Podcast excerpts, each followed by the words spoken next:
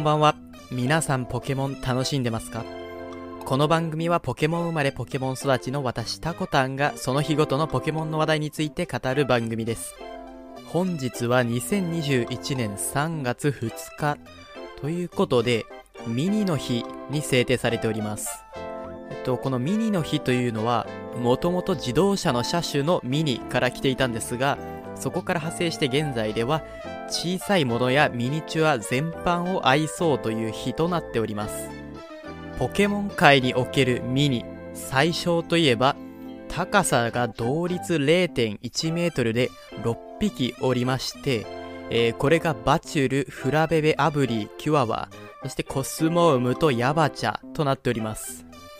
でこういったポケモンの大きさとか重さとか意外とですね調べてみると面白かったので本日はポケモン界のギネス記録についてのお話です。まずは高さです。最小となるのは先ほど述べた6匹ですが、えー高さ最大となるポケモンは無限ダイナの20メートルとなっております。これ実はホエローじゃないんですよね。僕ずっとホエローが最大だと思っていたんですがホエル王は14.5メートルとなっておりまして、ソードシールドにて無限ダイナに抜かれてしまいました。ちなみにこの高さというのは、あの、ポケモンごとに測る部分がまちまちとなっておりまして、そのホエローですとか無限ダイナみたいな、細長いような形状のポケモンは体長を高さとしております。そのため前後に伸ばした一番長い部分が高さに計測されるわけですね。まあ、そう考えると、体積で見てみれば、あの、太さもある、ホエローなどの方が大きいのかもしれませんね、まだ。ダイマックスも含めてしまうと、え最大が無限ダイマックスの無限ダイナ。で、こちらが、えー 100m となっております。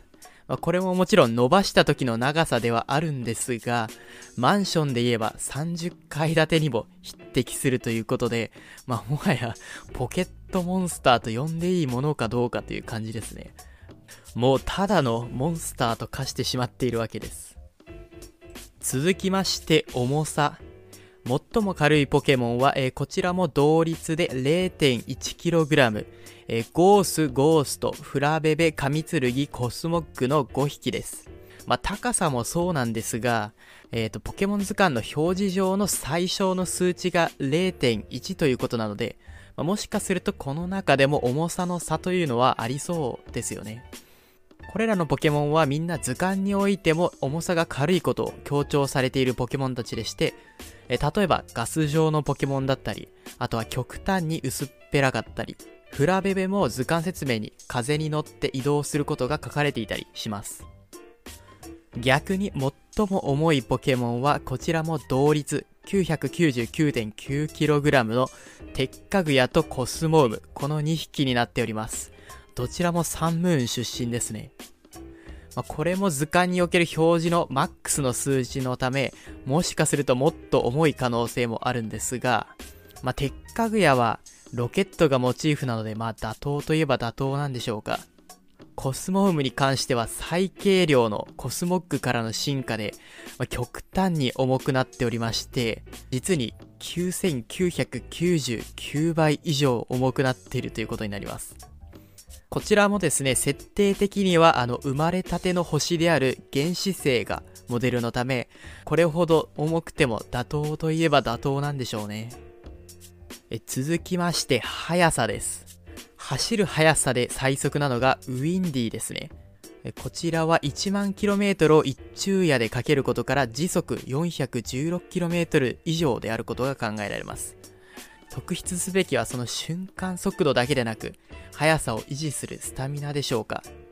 え時点でガラルサンダーの時速 300km となっておりまして、まあウィンディは伝説のポケモンをも超える速さを持っているということで、まあ、分類伝説ポケモンは伊達じゃないということのようです。飛ぶ速さに関してはまた桁違いとなっておりまして、え最速がメガラティアス・ラティオスのマッハ4。こちらが時速 4900m 以上となっております。えこれがまあ、オメガルビー、アルファサファイアの公式サイトの情報からですね。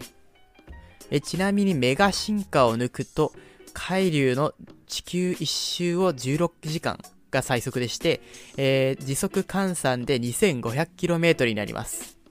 時点でピジョットのマッハに、えー、時速 2450km 程度ということで、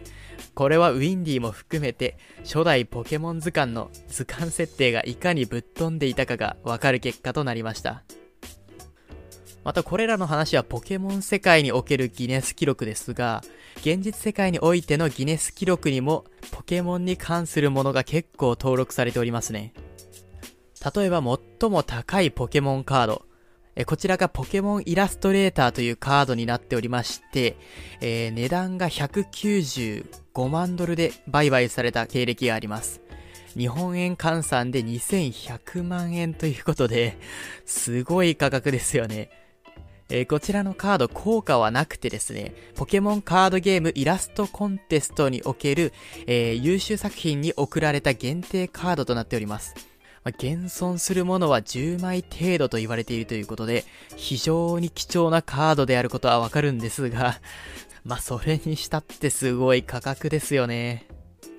えー、それと最初の月に最も多くダウンロードされたモバイルゲームとして、ポケモン GO が登録されております。こちらが、えー、1ヶ月で1億3000万回再生となっております。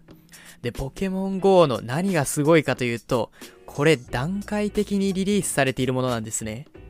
つまり一斉にリリースされていたらこんなものではなかったということで、ポケモン GO がいかにぶっちぎりで人気の作品だったかがわかる結果となっております。え、最後に、こんなものも登録されております。最弱のポケモン。こちらがですね、キャタピーとヨアシなんですね。え、これはまあ、種族値が最弱であるからということなんですが、うんまあこれも残念ながらコイキングではないんですよね。一応図鑑説明の中ではコイキングずっと世界最弱のポケモンという記載があるんですが、まあ数値上はやっぱりキャタピーとヨアシが最弱ということになるんでしょうか。まあ、コイキングとしては喜ぶべき結果なのかもしれません。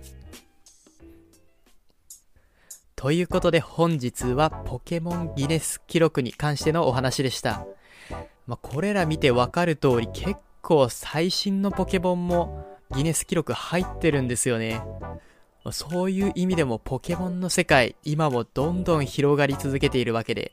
今後も新たな記録に期待したいと思います。それでは最後まで聞いていただきありがとうございました。ではまた明日。